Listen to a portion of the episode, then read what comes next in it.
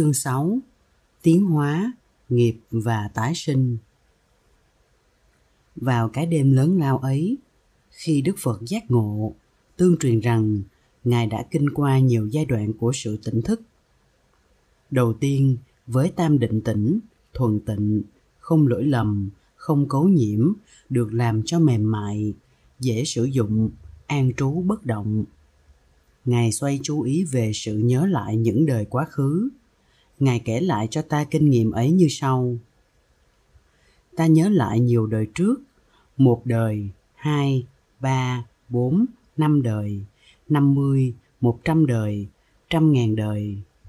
Trong các thời kiếp khác nhau, ta biết mọi sự về những thời ấy, chỗ ở, tên họ, gia đình và ta đã làm gì ta kinh qua trở lại những may mắn bất hạnh của mỗi đời cái chết của ta trong mỗi đời rồi lại tái sinh trở lại nhiều lần.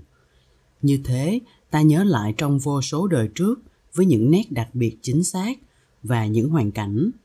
Minh này ta đã chứng vào canh đầu của đêm.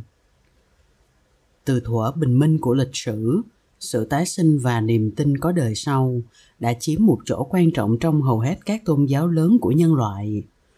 Sự tin có tái sinh vẫn hiện hữu trong những người Kitô vào thuở sơ khai của lịch sử Kitô giáo và tồn tại dưới nhiều hình thức cho đến thời Trung Cổ. Origen, một trong những người có ảnh hưởng nhất trong những nhà thờ, đã tin tưởng sự có trước của linh hồn và đã viết vào thế kỷ thứ ba. Mỗi linh hồn đến thế giới này được tăng cường bởi vinh quang hay bị yếu kém bởi những thất bại trong những đời trước của họ. Mặc dù Kitô giáo cuối cùng đã chối bỏ niềm tin tái sinh, ta vẫn có thể tìm dấu vết niềm tin ấy qua tư tưởng thời phục sinh. Trong những trước tác của những thi sĩ lãng mạn chính như Black và Shelley, và cả đến trong một con người như tiểu thuyết gia Balzac.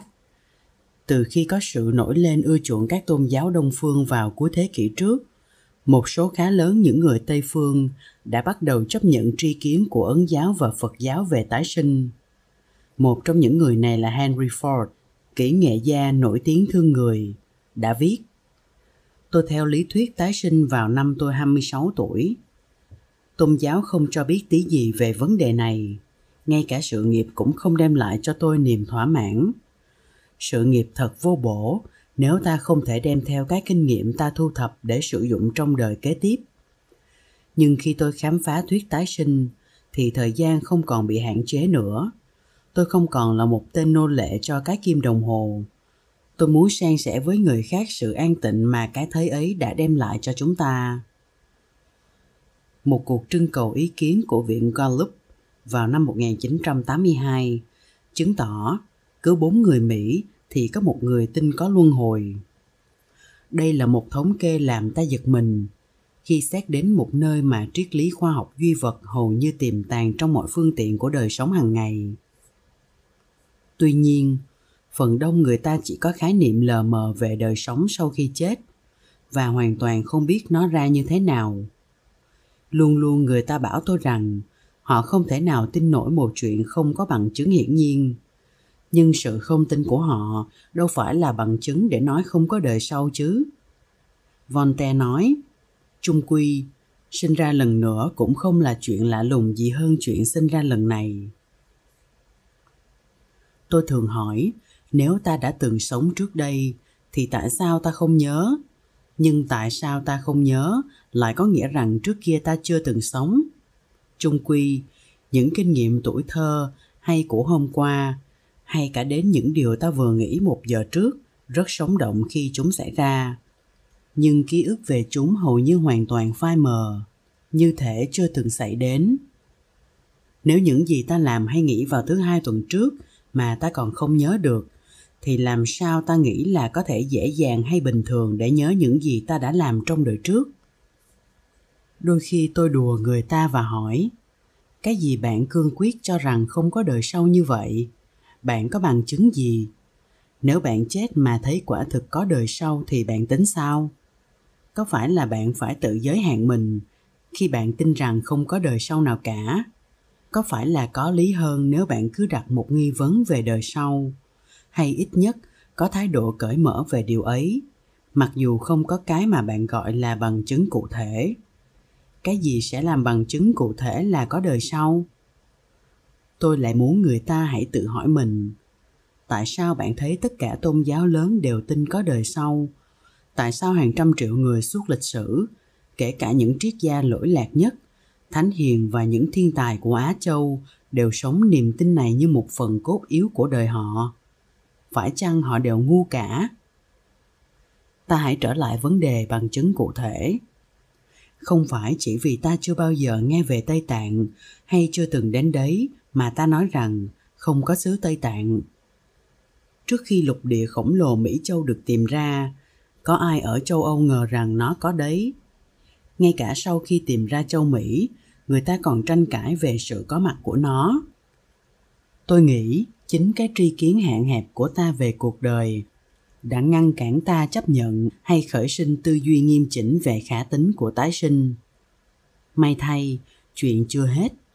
Những người nào trong chúng ta có tu tập tâm linh như tu thiền chẳng hạn sẽ khám phá nhiều chuyện về tâm thức của chúng ta mà từ trước ta chưa biết đến vì khi tâm ta càng mở ra cho kinh nghiệm kỳ lạ, bao la về hiện hữu của tự tính tâm, thì ta bắt đầu thấy một chiều không gian khác hẳn.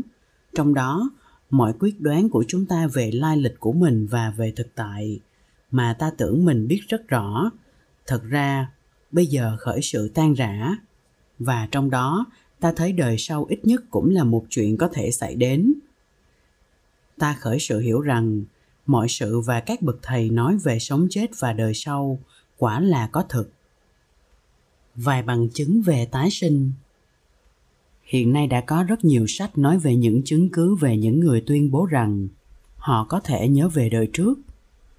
Tôi đề nghị, nếu bạn thực tình muốn hiểu về tái sinh, thì hãy điều nghiên việc này với tâm trạng cởi mở và càng nhiều tinh thần phân tích càng tốt trong số hàng trăm câu chuyện về tái sinh có thể xảy ra đây có một chuyện làm tôi thích thú đặc biệt đó là câu chuyện của một người đàn ông trung niên ở Norfolk, Anh Quốc, tên Arthur Flowder, tên Arthur Flowder.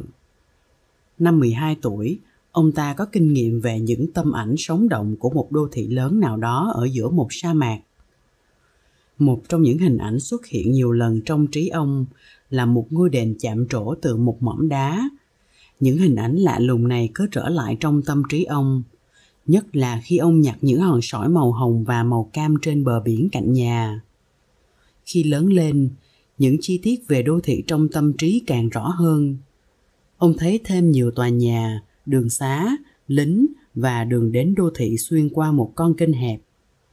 Mãi lâu về sau, hoàn toàn tình cờ, ông xem một bộ phim tài liệu về đô thị Petra cổ của Jordan. Ông rất ngạc nhiên khi ông thấy lần đầu tiên hình ảnh mà ông thấy nhiều lần trong tâm trí qua nhiều năm.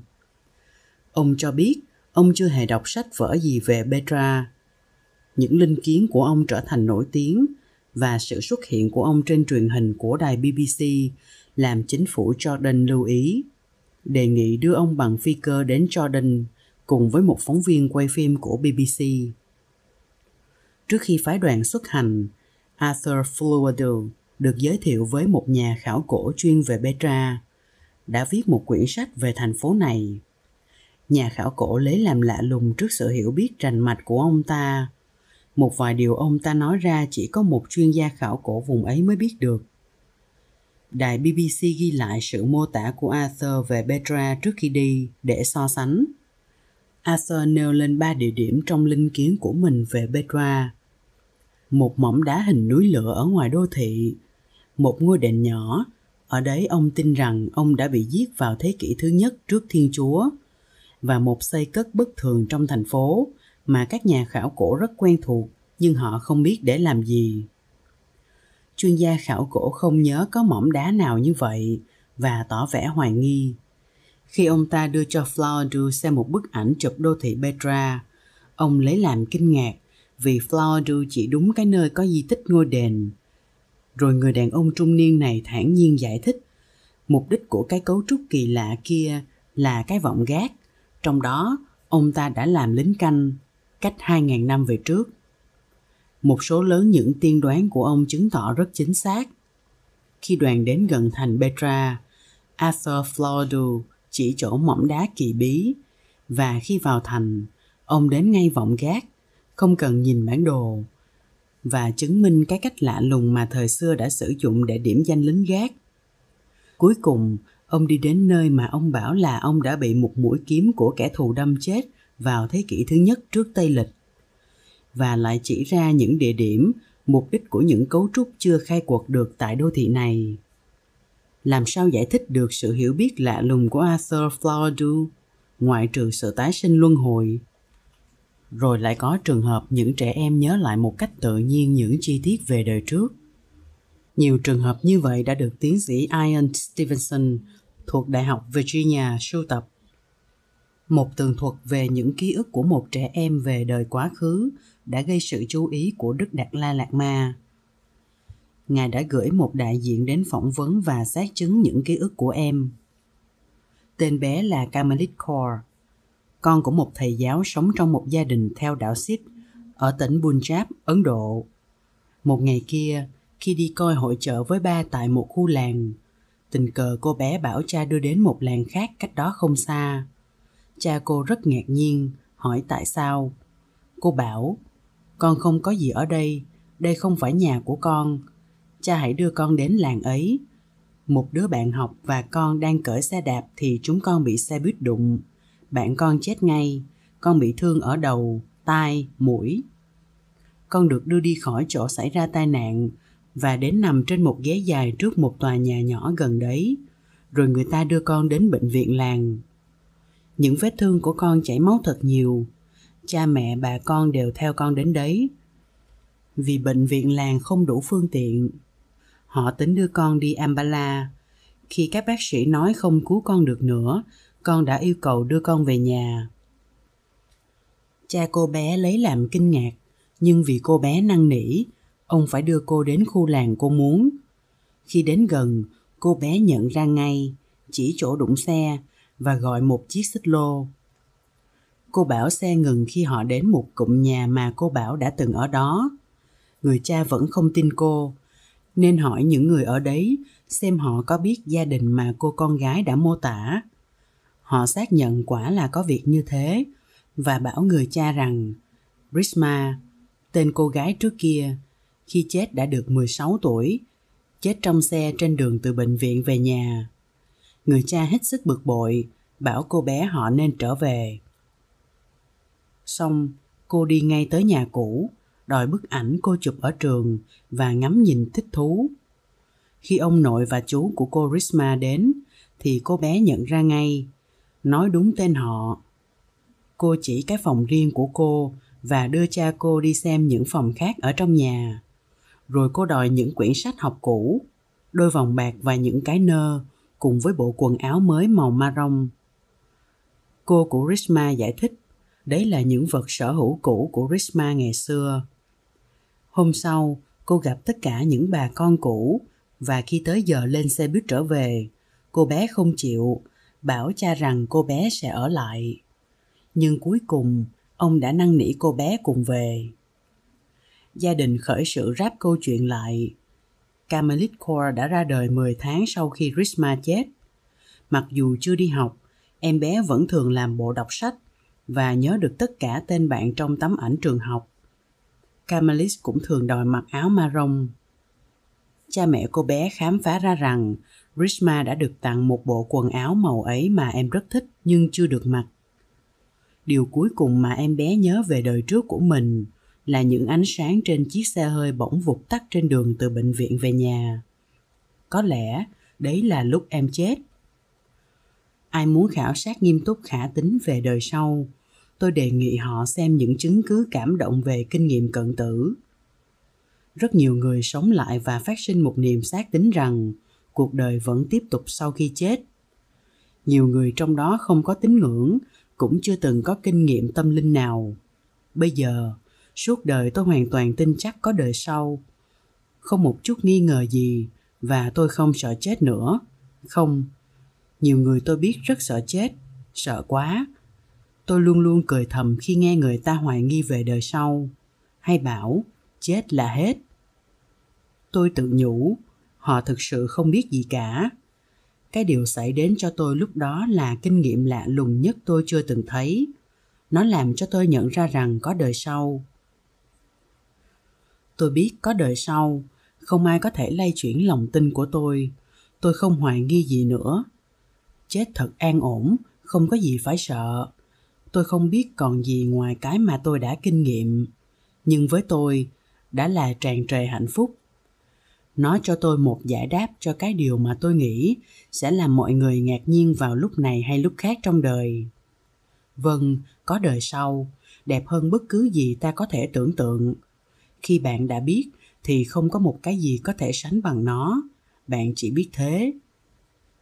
Những khảo cứu về đề tài ấy cũng chứng tỏ những người đã chết hụt sau đó thường cởi mở hơn và có khuynh hướng chấp nhận tái sinh luân hồi và phải chăng những thiên tài đặc biệt về âm nhạc hoặc toán nơi một số trẻ em có thể suy từ sự phát triển của chúng trong những đời trước như Mozart, 5 tuổi đã soạn những đoạn khúc và xuất bản những khúc sonat vào năm 8 tuổi. Bạn có thể đặt câu hỏi, nếu có đời sau thì tại sao quá khó để nhớ lại đời trước của mình như vậy? Trong tác phẩm Myth of Earth, huyền thoại về Earth, Platon gợi ý một giải thích cho sự thiếu trí nhớ này. Er là một quân nhân được xem là chết trận và dường như đã trải qua một kinh nghiệm cận tử rồi sống lại. Y thấy nhiều chuyện trong khi chết và được bảo phải trở về lại để kể cho người khác nghe trạng thái sau khi chết ra sao. Ngay trước khi trở về, y thấy những người đang được chuẩn bị để tái sinh phải di chuyển trong hơi nóng ngột ngạt ghê gớm qua cánh đồng quên lãng, một sa mạc không có cây cối. Khi chiều đến, họ cắm trại gần con sông thất niệm mà nước của nó không thể múc được.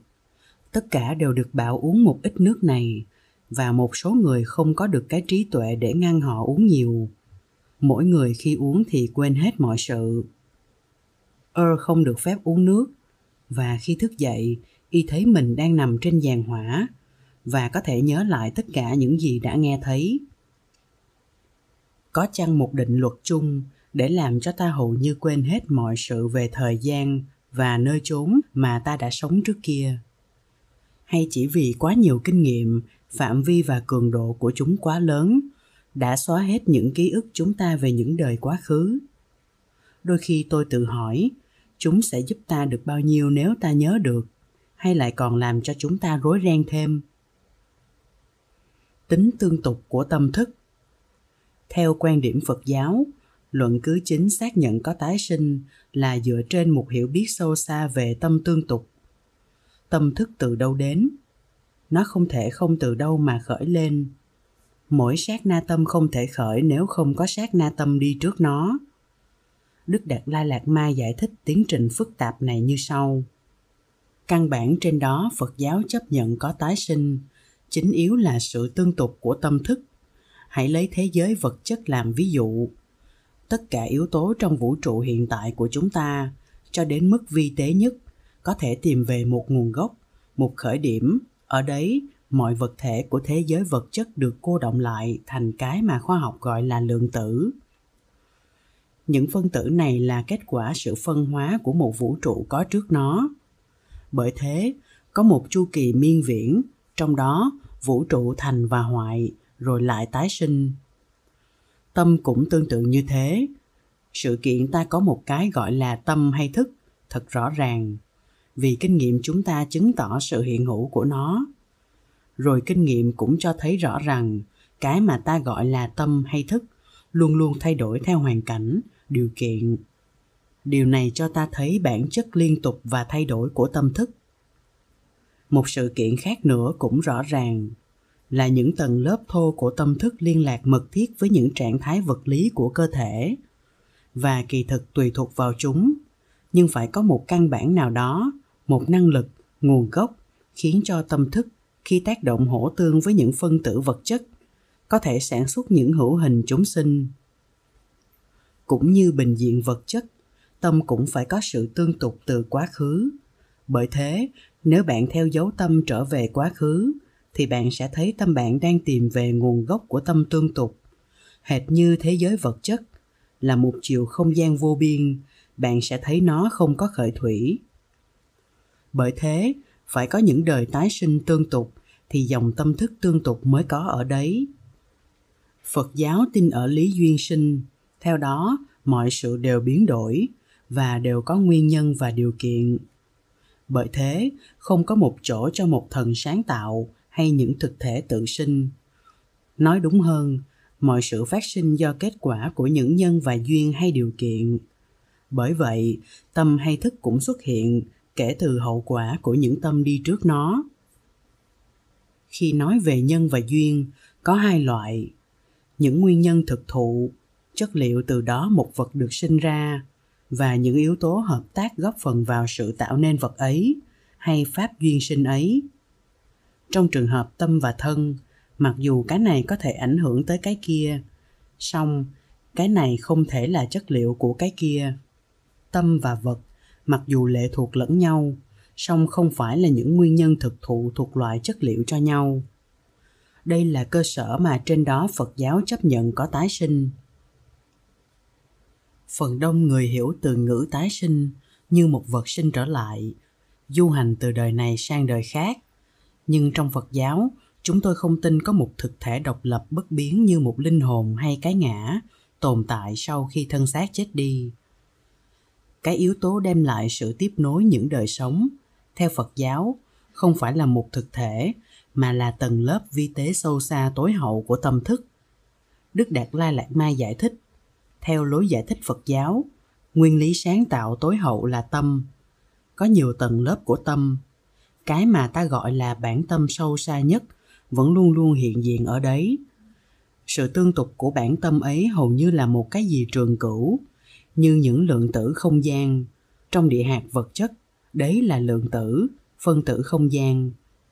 Trong địa hạt tâm thức, đấy là ánh sáng căn bản, điểm linh quan điểm linh quan với năng lực đặc biệt của nó tạo nên sự móc nối với tâm cách tái sinh xảy ra đã được minh họa rõ ràng trong ví dụ sau. Những hiện hữu liên tiếp trong một chuỗi tái sinh không giống như những hạt ngọc trong một chuỗi ngọc, được sâu lại với nhau bằng một sợi dây gọi là linh hồn, xuyên qua tất cả hộp châu. Đúng hơn, chúng như những con xúc sắc chồng lên nhau. Mỗi con xúc sắc là riêng biệt, nhưng nó chống đỡ con ở trên nó, tự căn để nó liên hệ với nhau giữa những con xúc sắc không có sự giống nhau, nhưng có điều kiện tính. Kinh điển phật giáo nói rất rõ về tiến trình duyên sinh hay điều kiện tính này. Bậc thánh tăng nagasena giải thích cho vua milinda trong một loạt những giải đáp nghi vấn mà nhà vua đã hỏi ngài. Vua hỏi, khi một người nào tái sinh, thì y là một với người vừa chết hay là khác? Nagasena trả lời không phải một cũng không phải khác. Nếu một người đốt một ngọn đèn, có thể nó cho ánh sáng suốt đêm không? Có thể. Một ngọn đèn cháy trong canh một, có phải là một ngọn đèn cháy trong canh hai hay canh cuối? Không. Như vậy, có phải nghĩa là ngọn đèn canh một khác, ngọn đèn canh hai khác, ngọn đèn canh ba khác? Không, vì cũng chính ngọn đèn ấy cháy suốt cả đêm tái sinh cũng giống như vậy. Một hiện tượng này khởi lên và hiện tượng kia chấm dứt. Hai cái đồng thời. Bởi thế, tâm đầu tiên khởi lên trong đời sống mới, không phải là một cũng không phải là khác với tâm cuối cùng trong đời trước. Nhà vua xin một ví dụ khác để giải thích rõ bản chất của tương quan này. Và nagasena đã so sánh với sữa. Khi ấy vua hỏi nếu không có thực thể nào di chuyển từ thân xác này qua thân xác khác, thì có phải là ta sẽ thoát khỏi những nghiệp xấu mà ta đã làm trong các đời trước? Nagasena cho tỷ dụ sau đây. Một người ăn trộm xoài người khác, xoài y lấy không phải là xoài người chủ đã trồng, làm sao lại phạt y được? Lý do y bị phạt là, những trái xoài y ăn trộm chỉ có được nhờ người chủ trước tiên trồng ra. Cũng thế chính vì những nghiệp của ta trong quá khứ thanh tịnh hay không thanh tịnh mà ta được nối liền với một đời khác và không thể thoát khỏi hậu quả nghiệp vào canh hai khi Phật đạt giác ngộ, Ngài chứng một loại hiểu biết hay minh thứ hai, bổ túc cho trí biết về tái sinh hay túc mạng trí. Đó là trí biết về nghiệp, định luật tự nhiên của nhân và quả. Với thiên nhãn thuần tịnh siêu nhân, ta thấy hữu hình chết và tái sinh. Người hạ liệt kẻ cao sang, người may mắn kẻ bất hạnh, tùy theo hạnh nghiệp của họ. Chú thích Tùy nghiệp thú trí, liên hệ đến thiên nhãn, dịch giả, hết chú thích. Sự thật và năng lực điều động tái sinh là cái mà ta gọi là nghiệp. Người ta thường hiểu lầm nghiệp với định mệnh hay tiền định. Tốt nhất nên hiểu nghiệp là luật nhân quả tất yếu điều khiển vũ trụ.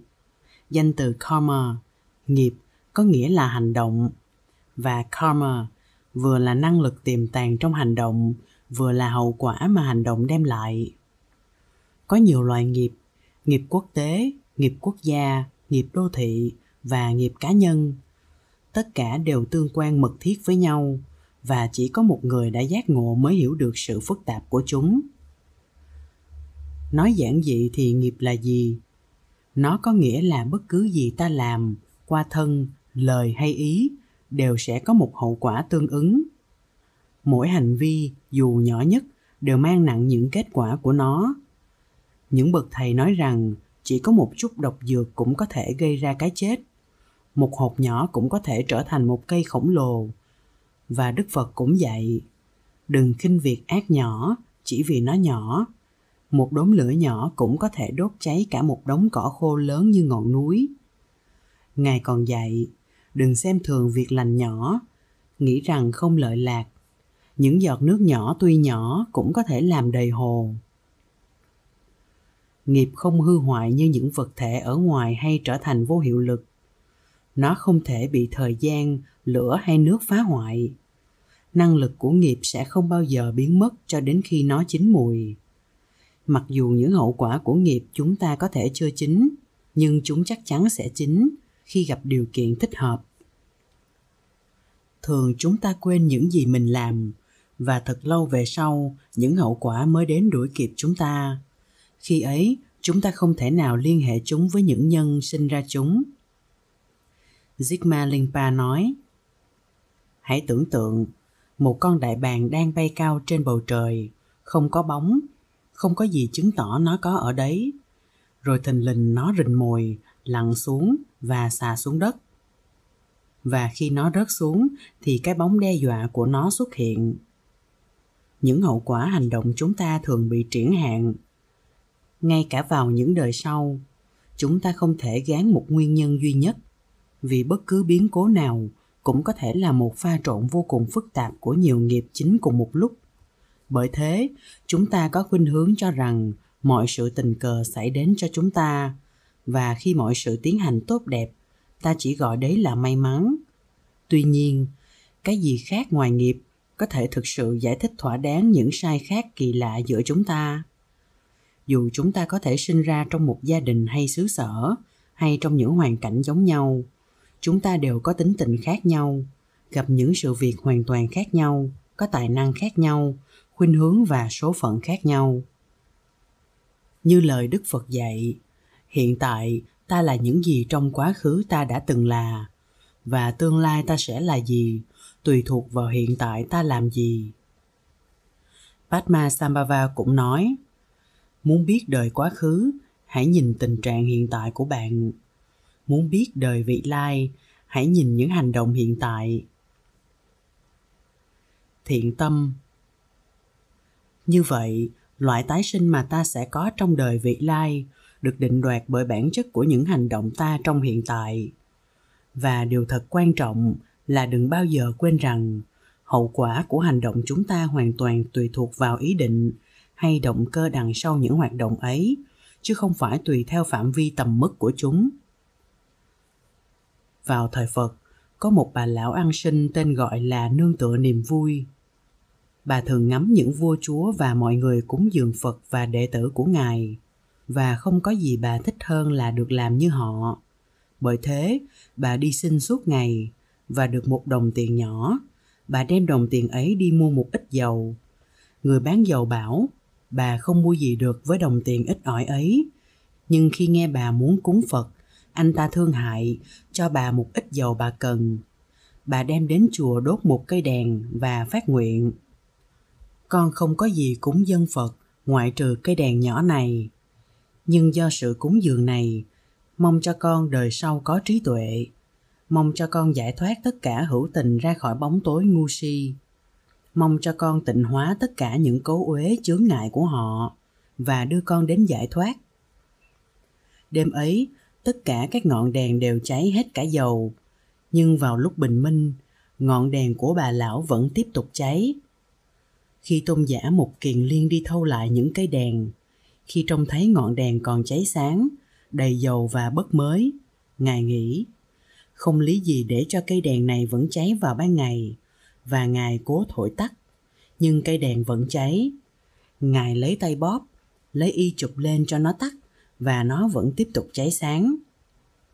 Đức phật vẫn nhìn ngài từ lúc đầu và bảo một kiền liên có phải ông muốn dập tắt ngọn đèn ấy không? Ông không làm được đâu. Ông không di chuyển được nó, chứ đừng nói là dập cho nó tắt. Nếu ông đem được bốn biển mà tưới lên cây đèn này, nó vẫn không tắt được. Tại sao? Vì cây đèn này đã được đốt lên để dân cúng với tất cả niềm sùng kính và với tâm trí thanh tịnh. Chính động cơ ấy đã làm cho nó có công đức vô cùng khi đức phật nói lời này, thì bà lão ăn xin đi đến ngài, và ngài nói lời thọ ký cho bà trong tương lai sẽ thành phật, hiệu là ánh sáng ngọn đèn. Như vậy, chính động lực tốt hay xấu của chúng ta đã định đoạt kết quả hành động của chúng ta. Santideva nói, tất cả niềm vui có được trên đời đều do muốn an lạc cho kẻ khác. Tất cả đau khổ trên đời này đều do muốn hạnh phúc cho chính mình vì luật nhân quả không nhầm lẫn và không thể tránh. Mỗi khi ta hại người khác là ta đang tự hại mình. Mỗi khi ta đem lại hạnh phúc cho người khác là ta đang đem lại cho chính chúng ta hạnh phúc tương lai. Bởi thế, đức đạt la lạt ma nói, nếu bạn cố hàng chục những động lực ích kỷ, giận dữ, vân vân, và phát triển lòng từ bi đối với người khác, thì cuối cùng bạn sẽ được lợi lạc hơn nhiều cho chính bạn. Bởi thế, tôi thường bảo những người ích kỷ khôn ngoan nên thực hành điều đó. Kẻ ích kỷ dại dột thì luôn luôn nghĩ về chính mình, và kết quả là không được cái gì. Người ích kỷ khôn ngoan thì nghĩ tới người khác, giúp đỡ người khác càng nhiều càng tốt, và được kết quả là chính họ cũng nhận được lợi lạc niềm tin vào tái sinh cho ta thấy có một thứ công bằng tối hậu hay thiện tính trong vũ trụ. Chính thiện tính ấy mà tất cả chúng ta đang cố phơi bày, làm cho hiển lộ. Bất cứ khi nào chúng ta có hành động tích cực là ta đang tiến về phía nó. Khi ta hành động tiêu cực là ta biết lấp nó. Và khi ta không biểu lộ nó trong đời sống và hành động của ta, thì ta cảm thấy đau khổ, bất mãn vậy, nếu bạn muốn rút ra một thông điệp từ sự kiện tái sinh, thì đó sẽ là phát triển thiện tâm, mong muốn người khác được hạnh phúc lâu dài và hành động để có được hạnh phúc ấy. Đức đạt lai lạt ma nói, không cần xây chùa, không cần triết lý rắc rối. Trí não ta, trái tim ta là ngôi chùa của ta. Triết lý của tôi là lòng tốt. Tính sáng tạo nghiệp, như vậy không có tính cách định mệnh hay tiền định. Nghiệp là khả năng của chúng ta có thể định đoạt cách thức và lý do chúng ta hành động. Chúng ta có thể thay đổi. Tương lai nằm trong tay ta và trong tay của trái tim ta. Phật dạy, nghiệp tạo tất cả như một họa sĩ, nghiệp sáng tác như một vũ công. Vì mọi sự là vô thường, tuôn chảy và hỗ tương lệ thuộc nên cách làm và nghĩ của ta đương nhiên thay đổi tương lai. Không có hoàn cảnh nào dù có vẻ ghê gớm vô vọng tới đâu, như một cơn bệnh tới thời kỳ chót, mà chúng ta không có thể sử dụng để tiến hóa. Và không có tội ác hay sự bạo tàn nào mà không được tịnh hóa nhờ sự sám hối chân thành và tu tâm thực sự. Milarepa được xem như vị đạo sư du già vĩ đại nhất ở Tây Tạng, một nhà thơ một bậc thánh. Tôi còn nhớ hồi nhỏ, tôi đã ấn lạnh như thế nào khi được đọc câu chuyện đời ngài và nghiền ngẫm những bức minh họa trong cuốn tập chép tay của tôi về cuộc đời ngài. Khi còn trẻ, milarepa đã được huấn luyện làm phù thủy và với tà thuật, ngài đã giết và tàn hại vô số người. Thế nhưng, nhờ ăn năn sám hối và những nỗi đau khổ nhọc nhằn mà ngài phải chịu đựng với người thầy vĩ đại mapa. Ngài đã có thể lọc sạch tất cả ác nghiệp. Ngài tiến lên đến sự giác ngộ, trở thành một nguồn cảm hứng cho hàng triệu người sau qua nhiều thế kỷ. Ở tây tạng chúng tôi nói, ác nghiệp có một điều hay, đó là nó có thể được tịnh hóa. Bởi vậy, luôn luôn còn có hy vọng. Ngay cả những kẻ sát nhân và những kẻ trọng tội ghê gớm nhất cũng có thể thay đổi và vượt qua cái hoàn cảnh đưa họ đến tội lỗi. Hoàn cảnh hiện tại của ta, nếu biết sử dụng khéo léo, có trí tuệ, có thể gợi hứng cho ta thoát khỏi dây trói của đau khổ. Những gì đang xảy ra cho ta hiện tại phản ảnh nghiệp quá khứ của ta. Nếu ta biết điều ấy và biết thực sự, thì mỗi khi đau khổ hay khó khăn giáng xuống cho ta ta sẽ không cho phép chúng đặc biệt như một thất bại hay tai họa hay xem đau khổ như một sự trừng phạt nào đó. Chúng ta cũng không trách kẻ khác hay tự ghét mình. Chúng ta xem đau khổ mà ta đang trải qua cũng như sự hoàn tất của những kết quả của nghiệp quá khứ. Người tây tạng nói rằng, đau khổ là một cái chổi quét sạch những nghiệp ác của ta. Chúng ta lại còn nên cảm ơn sự đau khổ vì đấy là một cái nghiệp ta đang đi đến kết thúc. Chúng ta biết rằng sự may mắn một kết quả tốt của nghiệp, có thể trôi qua nếu không khéo sử dụng. Nhưng rủi ro, kết quả của ác nghiệp, quả có thể đem cho chúng ta một cơ hội tuyệt diệu để tiến hóa. Với những người tây tạng, nghiệp có một ý nghĩa thiết thực sống động trong đời sống hàng ngày. Họ sống những nguyên lý của nghiệp, trong sự hiểu biết sự thật của nó, và đây là căn bản của đạo đức phật giáo họ hiểu nghiệp là một tiến trình tự nhiên và công bằng. Bởi thế, nghiệp gợi cho họ có được một ý thức trách nhiệm cá nhân trong bất cứ việc gì của họ làm. Hồi tôi còn bé, gia đình tôi có một nô bộc kỳ diệu tên là ap doze, thương tôi rất mực. Ông ta thật là một người thánh thiện, suốt đời không bao giờ hại ai. Mỗi khi tôi nói hay làm điều gì có hại, ông liền nhẹ nhàng nói, ồ thế là không phải. Bằng cách ấy, ông gieo cho tôi một ý thức sâu xa về sự có mặt khắp nơi của nghiệp. Và hầu như một thói quen máy móc để chuyển hóa những phản ứng của tôi, nếu tôi có một ý tưởng tai hại. Có phải thực sự khó thấy vận hành của nghiệp không?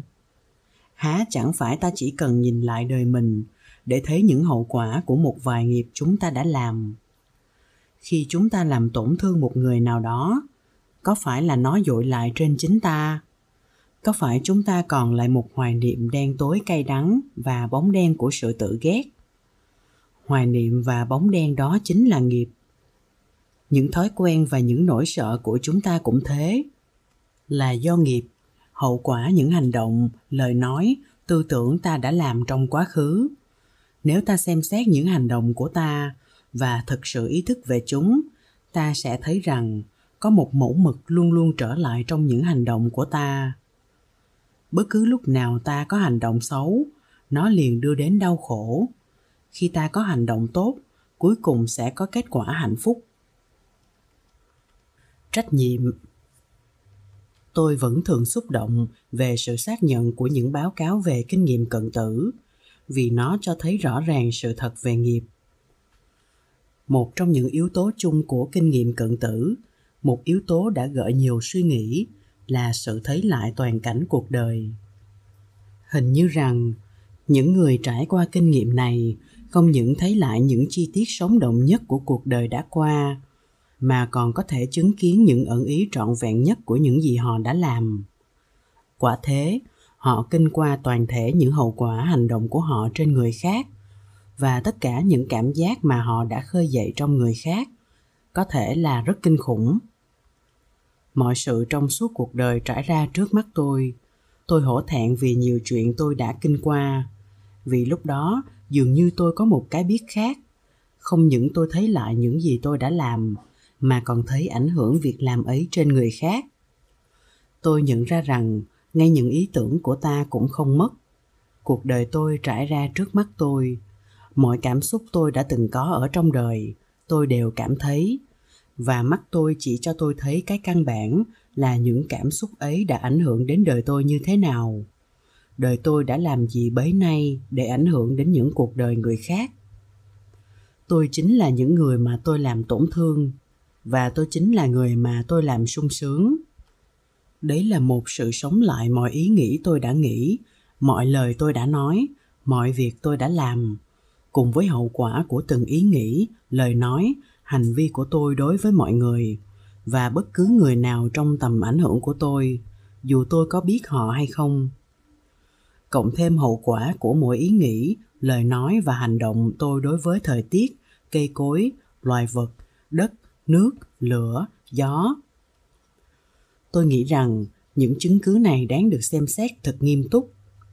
Chúng sẽ giúp tất cả chúng ta nhận chân được những hàm ẩn của hành động lời nói và ý nghĩ của chúng ta và buộc chúng ta trở nên có trách nhiệm. Tôi đã để ý rằng nhiều người cảm thấy bị đe dọa trước thực tại về nghiệp, vì họ bắt đầu hiểu được họ không thể thoát khỏi định luật tự nhiên của nó.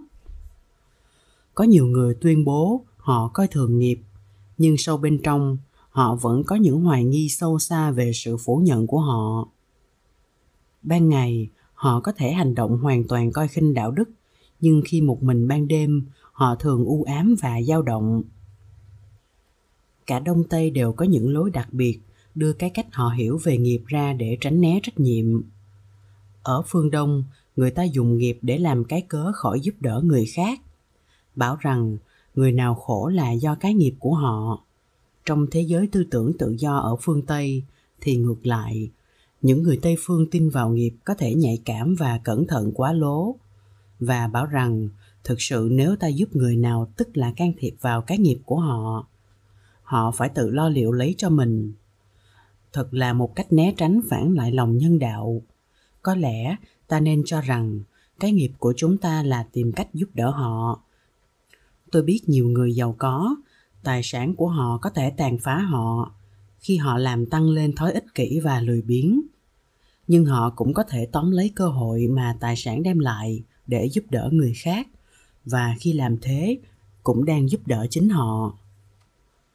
Đừng bao giờ quên rằng, chính qua hành động, lời nói và ý nghĩ mà ta có quyền lựa chọn.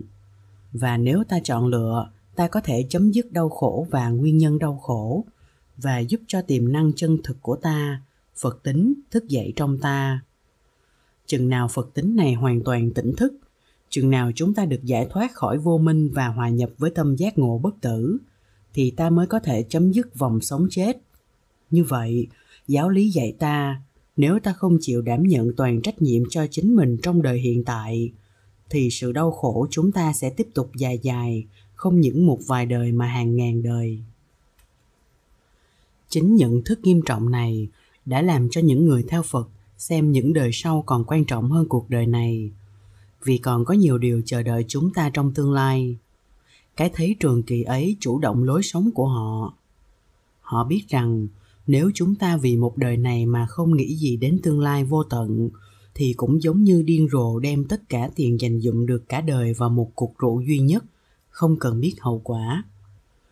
Nhưng nếu chúng ta tuân theo luật nhân quả và đánh thức thiện tâm, lòng từ bi trong ta nếu chúng ta thanh lọc dòng tâm thức và dần dần khơi dậy trí tuệ của tự tính, thì chúng ta có thể thành một con người đúng nghĩa và cuối cùng sẽ giác ngộ.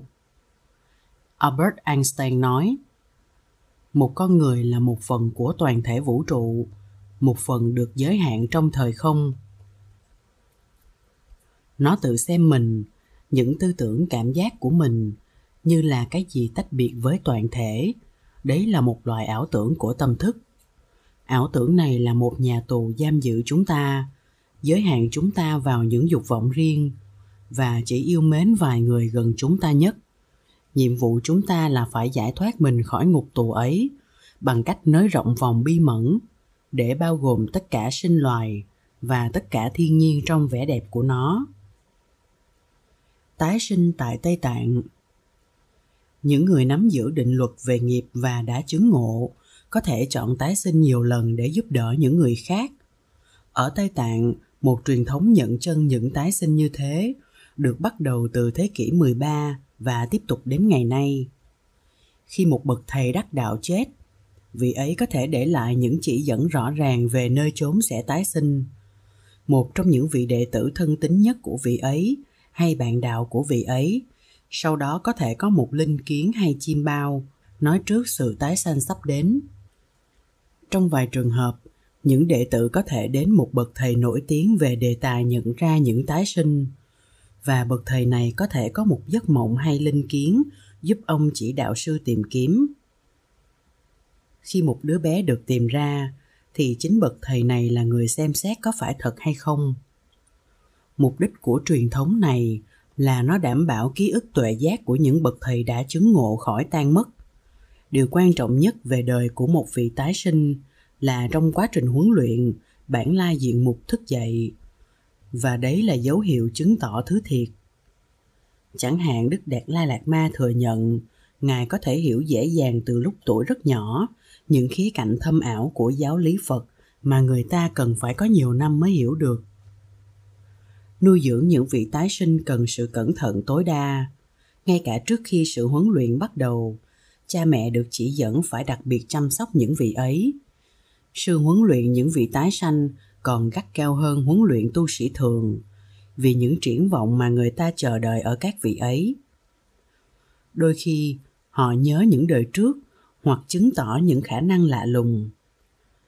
Như đức đạt lai lạt ma đã nói chuyện thông thường là những trẻ tái sanh nhớ được những vật và người từ những đời trước một vài trẻ còn có thể thuộc những kinh chưa được ai dạy một vài người chỉ cần học qua đã thuộc nhưng trường hợp thầy Jam Chan Kiense tôi, khi còn bé, thầy có một vị dạy kèm rất khó tính. Thầy tôi phải sống với ông trong am cốc trên núi. Một buổi sáng, ông bận đi làm lễ cho một người mới chết ở làng lân cận. Và trước khi ra đi, ông dặn thầy tôi, đến chiều phải thuộc một quyển kinh nhan đề, tụng những danh hiệu của văn thù.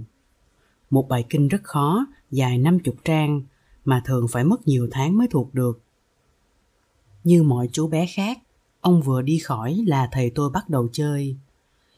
Những người xung quanh lo ngại và bảo thầy tôi nên khởi sự học kẻo sẽ bị đòn. Vì họ biết ông thầy dạy kèm rất nghiêm khắc và nóng tính. Thầy tôi vẫn chơi đùa cho đến xế chiều. Biết ông ta sắp về mới chịu đọc qua bài kinh một lần. Khi vị thầy dạy kèm trở về hỏi bài thì thầy tôi đã thuộc lòng không sót một chữ. Thông thường thì không bậc thầy nào lại bắt một đứa trẻ làm một việc như vậy. Nhưng trong thâm tâm, vị này biết thầy tôi là một hóa thân của Ngài Văn Thù, vị Phật của Đại Trí Huệ, và gần như là ông muốn dụ cho Ngài phải tự chứng minh. Chú bé, tức thầy Giang Kiense, khi nhận một công việc khó khăn như thế mà không phản đối, cũng đã mặc nhiên tự nhận mình là ai. Về sau, thầy Khiense viết trong tự truyện của ngài rằng vị thầy của ngài rất thán phục mặc dù ông không nói ra. Cái gì tiếp tục nơi một vị tái sinh? Có phải vị ấy là một người với tiền thân vị ấy? Vừa phải vừa không phải. Động cơ và sự phát nguyện giúp đỡ mọi hữu tình thì giống, nhưng không phải cũng một người ấy. Yếu tố tiếp nối đời này sang đời khác là một ân phước sự truyền thừa ân phước này hòa điệu và thích hợp với mỗi thời đại kế tiếp và vị tái sinh xuất hiện một cách thích nghi nhất với nghiệp của người đồng thời đại để có thể hoàn toàn giúp đỡ họ có lẽ ví dụ cảm động nhất về sự phong phú hiệu quả và tinh vi của hệ thống này là đức đạt la lạt ma ngài được tôn sùng bởi tất cả phật tử như là nhập thể của phật quan âm vị phật của lòng bi mẫn bao la lớn lên ở Tây Tạng, làm vị Phật vương, Đức Đạt La Lạt Ma hấp thụ tất cả sự huấn luyện cổ truyền và những giáo lý chính thống của mọi hệ phái và trở thành một trong những bậc thầy vĩ đại nhất của Tây Tạng hiện nay nhưng thế giới thì chỉ biết đến ngài như là một người có đức bình dị thẳng thắn và cái nhìn rất thực tiễn. Ngài có một quan tâm nhạy bén đối với nhiều khoa học đương thời, như vật lý, thần kinh học, tâm lý học và chính trị. Quan điểm và thông điệp của ngài về trách nhiệm đại đồng không chỉ được phật tử nghe theo, mà cả những người thuộc đủ mọi tôn giáo trên thế giới sự dấn thân của ngài trong phong trào bất bạo động trong cuộc đấu tranh giành độc lập cho Tây Tạng trải qua suốt 40 năm đã đem lại cho ngài giải thưởng Nobel Hòa bình năm 1989. Trong một thời đại bạo động, tấm gương của ngài đã khởi hứng cho nhiều dân tộc trên khắp địa cầu trong khát vọng tự do của họ.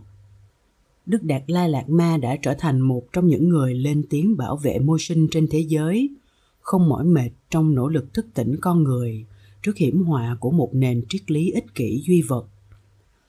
Ngài được những nhà trí thức và lãnh tụ khắp nơi ngưỡng mộ. Tuy thế, tôi đã biết hàng trăm người thường dân đủ loại và ở khắp các quốc gia và cuộc đời họ đã biến đổi nhờ niềm vui được thấy vẻ đẹp tính hài hước và sự hiện diện thánh thiện của ngài đức đạt la lạt ma tôi tin tưởng chính là gương mặt của đức phật từ bi đang hướng về một nhân loại lâm nguy. Ngài là hiện thân của quán âm, không những cho tây tạng hay cho phật tử, mà cho toàn thế giới đang cần hơn bao giờ hết. Đức bi mẫn và tấm gương của ngài hoàn toàn phụng sự cho hòa bình. Người tây phương sẽ ngạc nhiên khi biết được rằng, ở tây tạng đã có bao nhiêu tái sinh, bao nhiêu vị đã từng là đạo sư, học giả tác giả bậc thánh đã có những đóng góp nổi bật về cả giáo lý lẫn về xã hội. Những vị này đóng một vai trò cốt yếu trong lịch sử tây tạng. Tôi tin rằng tiến trình tái sinh này không giới hạn ở tây tạng mà có thể xảy ra trong mọi nước vào mọi thời. Trong lịch sử, đã có nhiều thiên tài về nghệ thuật, sức mạnh tâm linh, nhân bản, đã giúp loài người tiến hóa. Tôi nghĩ đến gandhi, einstein abraham lincoln mẹ Teresa, đến Shakespeare, đến Thánh Francis, đến Beethoven, đến Michelangelo.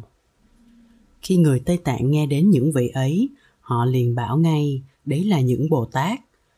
Và mỗi khi tôi nghe về họ, về tác phẩm tri kiến của họ tôi rất xúc động trước sự vĩ đại của tiến trình rộng lớn mà chư phật và các bậc thầy đã tỏa ra để giải thoát hữu tình và cải thiện thế giới.